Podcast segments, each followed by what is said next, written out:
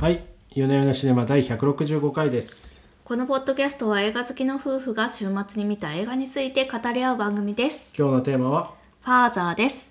名優アンソニー・ホプキンスが認知症の父親を演じ、羊たちの沈黙に続く2度目のアカデミー賞主演男優賞を受賞した人間ドラマ。記憶が薄れていく主人公の視点を通じて、老いによる喪失と親子の揺れる絆を描いています。共演は、女王陛下のお気に入りのオリビア・コールマン。監督は元となった戯曲を手掛けたフロリアン・ゼデール。アカデミー賞では作品賞、主演男優賞、助演女優賞など計6部門にノミネートし、ホプキンスの主演男優賞のほか、脚色賞を受賞しています。そうか、あの娘役は女王陛下のお気に入りの女王様女王様ですそうですねあはい。だいぶ違った印象で。う、そうですね。彼女はやっぱり作品ごとに印象違いますうね。ん今回も素晴らしかったなと思いました。いやー今回はでもあれですねこの認知症にかかった父の視点でってうん。言いましたけどやっぱそうなんですねこれはすごい難しいじゃないですかこうそうなんですよ。飛び飛びになってぶ場面が話の展開がつながらなくて、あのね、これね、見るまでこういう映画だと思わなかったんですよ。なんか僕もあの24時間テレビの「お涙ちょうだい」みたいなそういうやつかなとそう思ってました。そうそうあのやっぱり認知症の親を描いた作品っていうのはいくつかはあるんだけど、うん。大抵がそのあの認知症じゃない普通の人から、ね。そう介護する側の苦しみみたいなとかそうそうそう愛情とかを描いた作品だったりとかするんですよね。で、うんこの作品の独特なのはその認知症になった本人の視点を交えることで観客自身がこれがその現実なのか彼の脳内で起こっていることなのかっていうのを認識できなくなっていくっていううんタイプの映画なんですよ。でなんかねそれがこう終盤になって分かってくるとだんだんゾッとしてくるというか怖ーみたいな感じがする、まあ、人間ドラマって言いましたけどもはやサスペンスじゃないのかこれはみたいな。サスペンス？ホラペンスという。ーホラーかな。ホラーはちょっといいサスペンスホラーはちょっと言い過ぎな感じがしますけど、うん。まあなんか映画という表現形式っていうのは一人称ができないじゃないですか、うんうん。どうしても外から風景その情景を撮るとういん。う三人称の視点でうん。作らざるを得ない。息子さん今なんか大きなあくびをしましたね。あくびか。はい。三人称という視点で作らなきゃいけないんですけど、うん。それなのにこうねなんかそうそうなんですよ。で一人称の時間感覚みたいになっててすごい怖い難しいんですよね乗ってくのが。結構ね最初あの観客の方も騙されてる感じがするんですよね。うん。その彼が認知症だっていうことは、まあ、分かってるわけですよね。もうあらすじとか読んでるんで、うん分かってるしあの冒頭でも、うん。あの介護が必要だっていうその娘さんの話とかもあるんで「うんうんなるほどね」みたいな感じで見てるんですけどあれだんだんさっき言ってたことと違くないとか。時間が前に戻ったりするんですよね。そう時間がねこう工作したりするようになるんですよね、それでちょっと観客自身も混乱してくるというところがある不思議なあの斬新な構成になっております、うーんそうなんですよね、うん。だから娘が別の人が途中で出てきてなんだろうとうん、思うんですけどあれはもう分かんなくなってるからああなんだっていう。っていうのがねびっくりするんですよね。こう、うん。娘が最初あの恋人ができてパリに行くんだっていう話をするんですけどその次にはあの娘の夫だっていう男がいてですね。もう10年になりますしこうん。こ私の家なんですけどぐらいのことをね、言うってでいう。別の娘が出てくるんですよね。そう。別のそして女優が。そうで「アンを呼ばないといけないですね」って言ってアンが呼ばれると違う女性が出てくるんですよ。これはアンじゃないっていうふうに思うんだけどなんかこのアンソニーさん自身もですね自分がこれが正しいのかこれはどこまでが本当なのかっていうのが分からなくなってくるんですよね。でうん。だんだうんんその自分は認知症だっていうことは自覚してるんでこれはでもあんなんだって思おうとしているみたいな。あの時に出てくる、うん、あの女性は最後に介護で出てくる人と一緒なんてことを言うんだ。あネタバレしちゃった、うん。よくないですね。良くないですねそれはね。それはとっても良くないネタバレでしたね。よカットカット。カットカットカットカットしましょううん。カットうましないけど、ね、くカットできる？いやいやカットしないと思いますよあれ、そうなの？まあまあ大丈夫ですよ。そのくらいを知っていても。うん。大丈夫です。なんか。まあなんかその本人が感じる恐怖なんか全然知らない女性が出てきて、自分の娘だというっていうような恐怖も含めて一緒に体験していく映画なのかな多と思いました。ていても結構トラウマ的にこう最後強い印象残ると思いますよ本当。うーんもう忘れられないです。もんあの終盤の。終盤ね。終盤のシーンとか。うんうん。いやというわけでえー、とこの作品ですね。あの日本を含めて世界30カ国以上で上演された舞台「ルペール」父の映画化。ということで。でこのもともとフランスでね初演があってその原作を書いているフロリアン・ゼレールさんうんうん。自らがメガホンを取っております。でこのフロリアン・ゼレールさんフランス人なので、まあ、その英語脚本に何でしたのかっていうとアンソニー・ホプキンスに演じてほしかったんです。いやーでももううん名演ですね。そうなんですよ。でもう彼がもう現代最高の俳優だっていうふうに思っているのでうん。彼に何とかしてあの演じてもらいたいと思ってでこう脚本と一緒英語の脚本をですね共同脚本の人と一緒に作ってうん。あの送ってでもなんか2ヶ月返信がなくてまあそうかなみたいな感じはしてたんだけどなんとそのエージェントから返信が来てですねぜひ一緒に作りたいと言ってくれたということなんですね。でそこからこのプロジェクトが動き出したということでございます。でオリビア・コールマンを選んだ理由も英国最高の女優だからということで、はい。なるでほどもアンソニー・ホプキンスが父親を演じるというところで、まあ、彼女もぜひ参加したいというふうに言ってくれたそうなんですね。うーんいや迫力ある演技でしたこのねねフロリアン・ゼレールさんもすごいなって思ってこの。初監督とは思えぬ堂々とした映像世界だなというふうに思いましたし。初監督なんだ、うん。えー確かに。確かに。なんかそういう荒荒々しさがないですね、そうですね、うん。なんかねフランスでは知らない人はいない小説家みたいなんですよね。ああそうなんですね、はい。へえ。でもあの小説家でもあって戯曲を書いてる。舞舞台の脚本も書いてるっていう人なんだそうですいやーでもすごいですね。うん。ちょっと舐めてましたねこれもまた。これもねなんでしょうね。日本版のそのポスターとかどうもこうバタ臭い感じなんで感動の一作みたいな感じなんで感動しちゃうのかと思ってましたよ表現できないですよこれを。もし僕が宣伝担当になったとしても、うん。まあ割とバタ臭くいくしかないなってこの切れ味みたいなのは表現できない気がしますね。うんそうですね。まあなのでなんでしょうね。あの食わず嫌いをされている方あの、まあ、またそのお父さん病気で感動しちゃうんでしょうみたいに思ってらっしゃる方は想像を裏切られる展開になるので、うん。ぜひご覧いただきたいなと。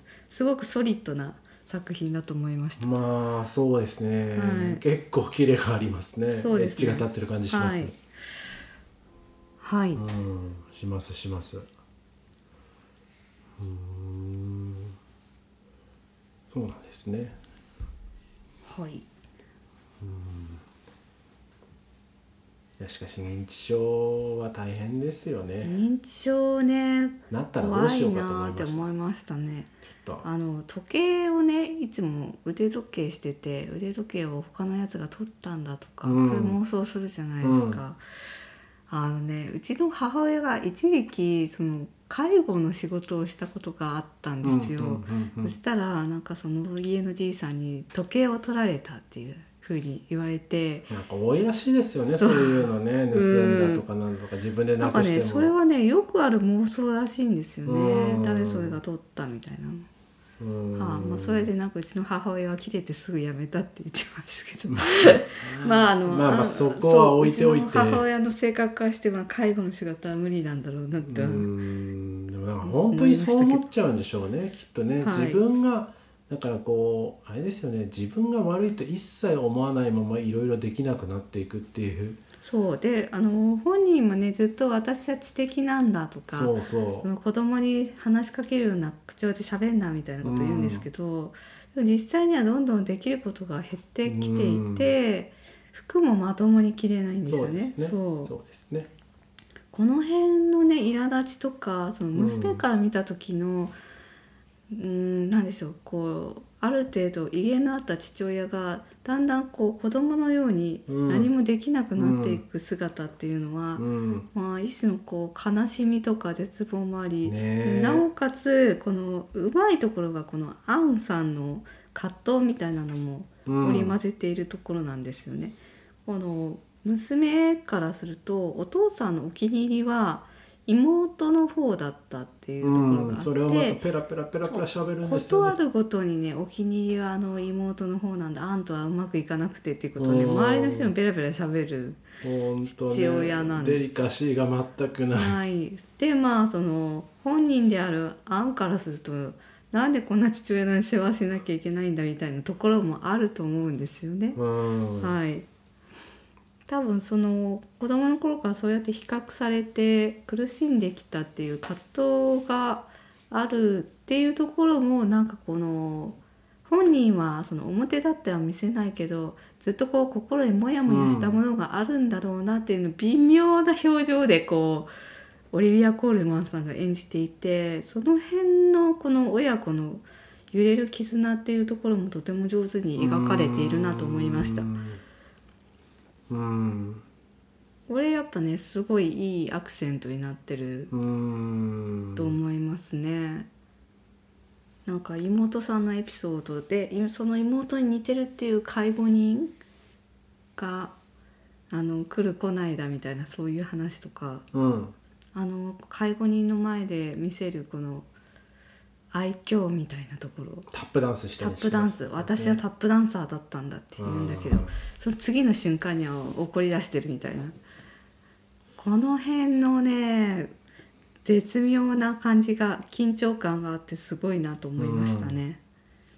でまあ、うん。その監督さん自身もですね実は15歳の頃におばあさんが認知症になっているそうなるほどね。でリアリティがあるはい。体験なんですね、でも認知症の人のあのそうですね。周りで起こることっていうのが大体こう分かっていたっていうところがあってこのすごいパーソナルな出来事をうん。作品にしたいと思ったらしいんですね。なるほどね。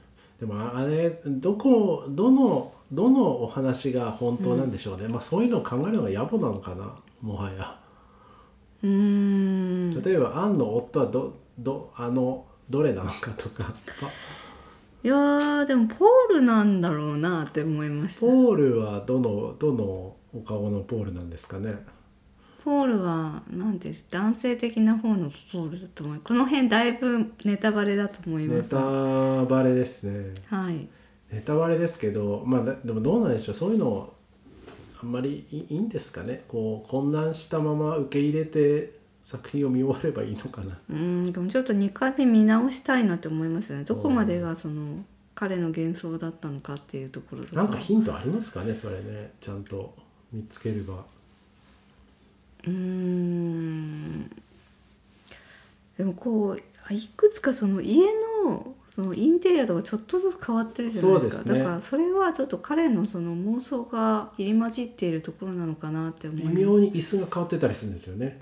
あそうそうそう。それもそうだし、うん。あのなんて言うんでしょうあのフラットって言っているお家の、うん。そのキッチンも最初そのすごい広かったのにそこにこう塔の椅子が置かれたりとかして、うん。変わっていったりとかしているのでその辺に頻度がありそうな気はしますね。ん。なるほどね。なんで見返してみたいなっていう気理は解しま。す。辛いつら辛いですねう本当は。ん。ですね。うんいやまあなんかとりあえず見て認知症恐ろしいなってこう自分がこの状況に置かれたらやっぱりすごく不安だなっていういや本人の不安ね。を一緒に体験しましたね。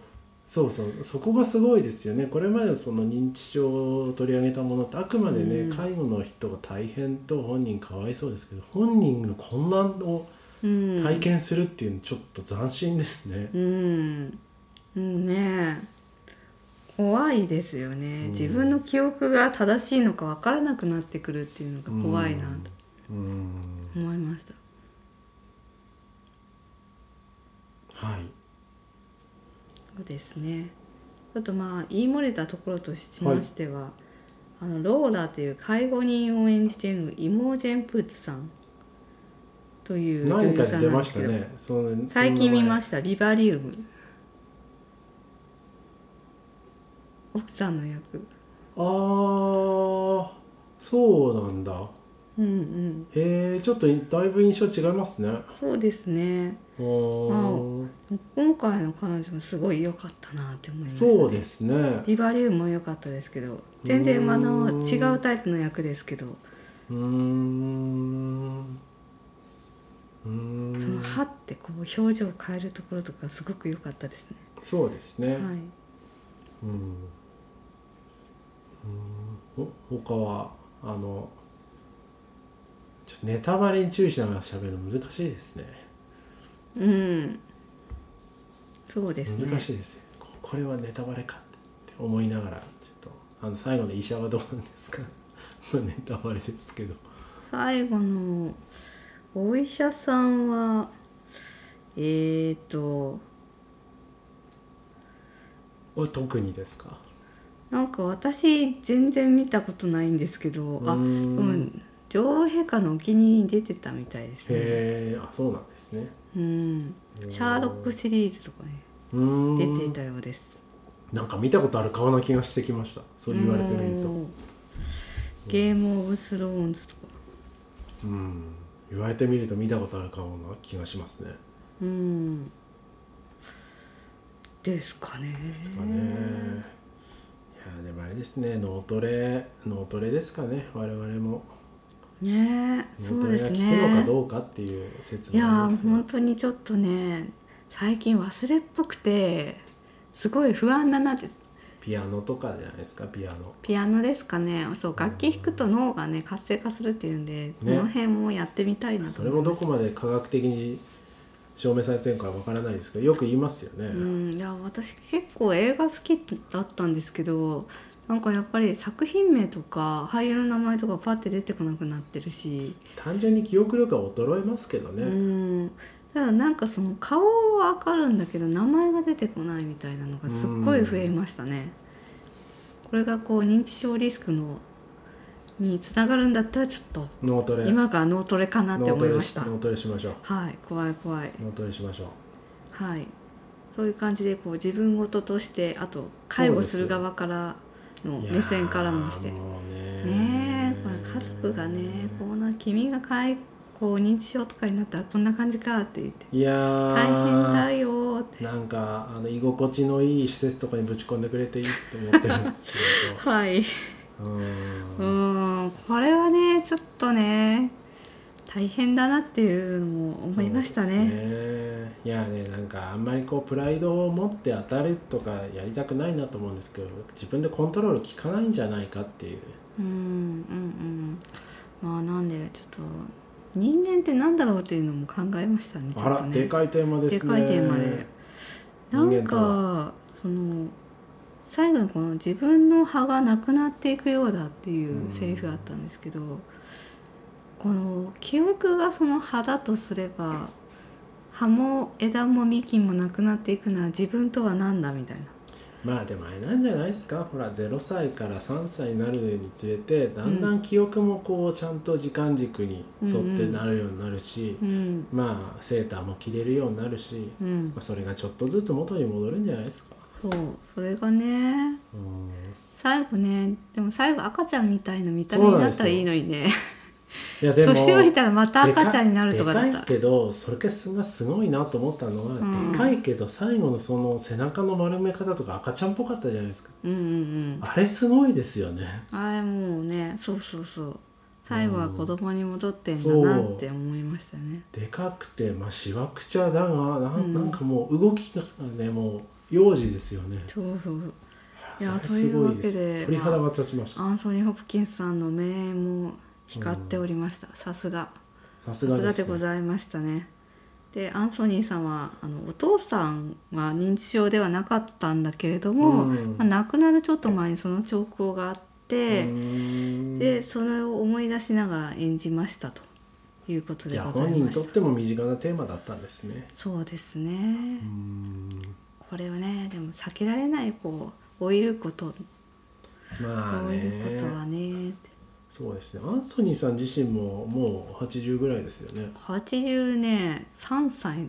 素晴らしいですね。なの83演じた時。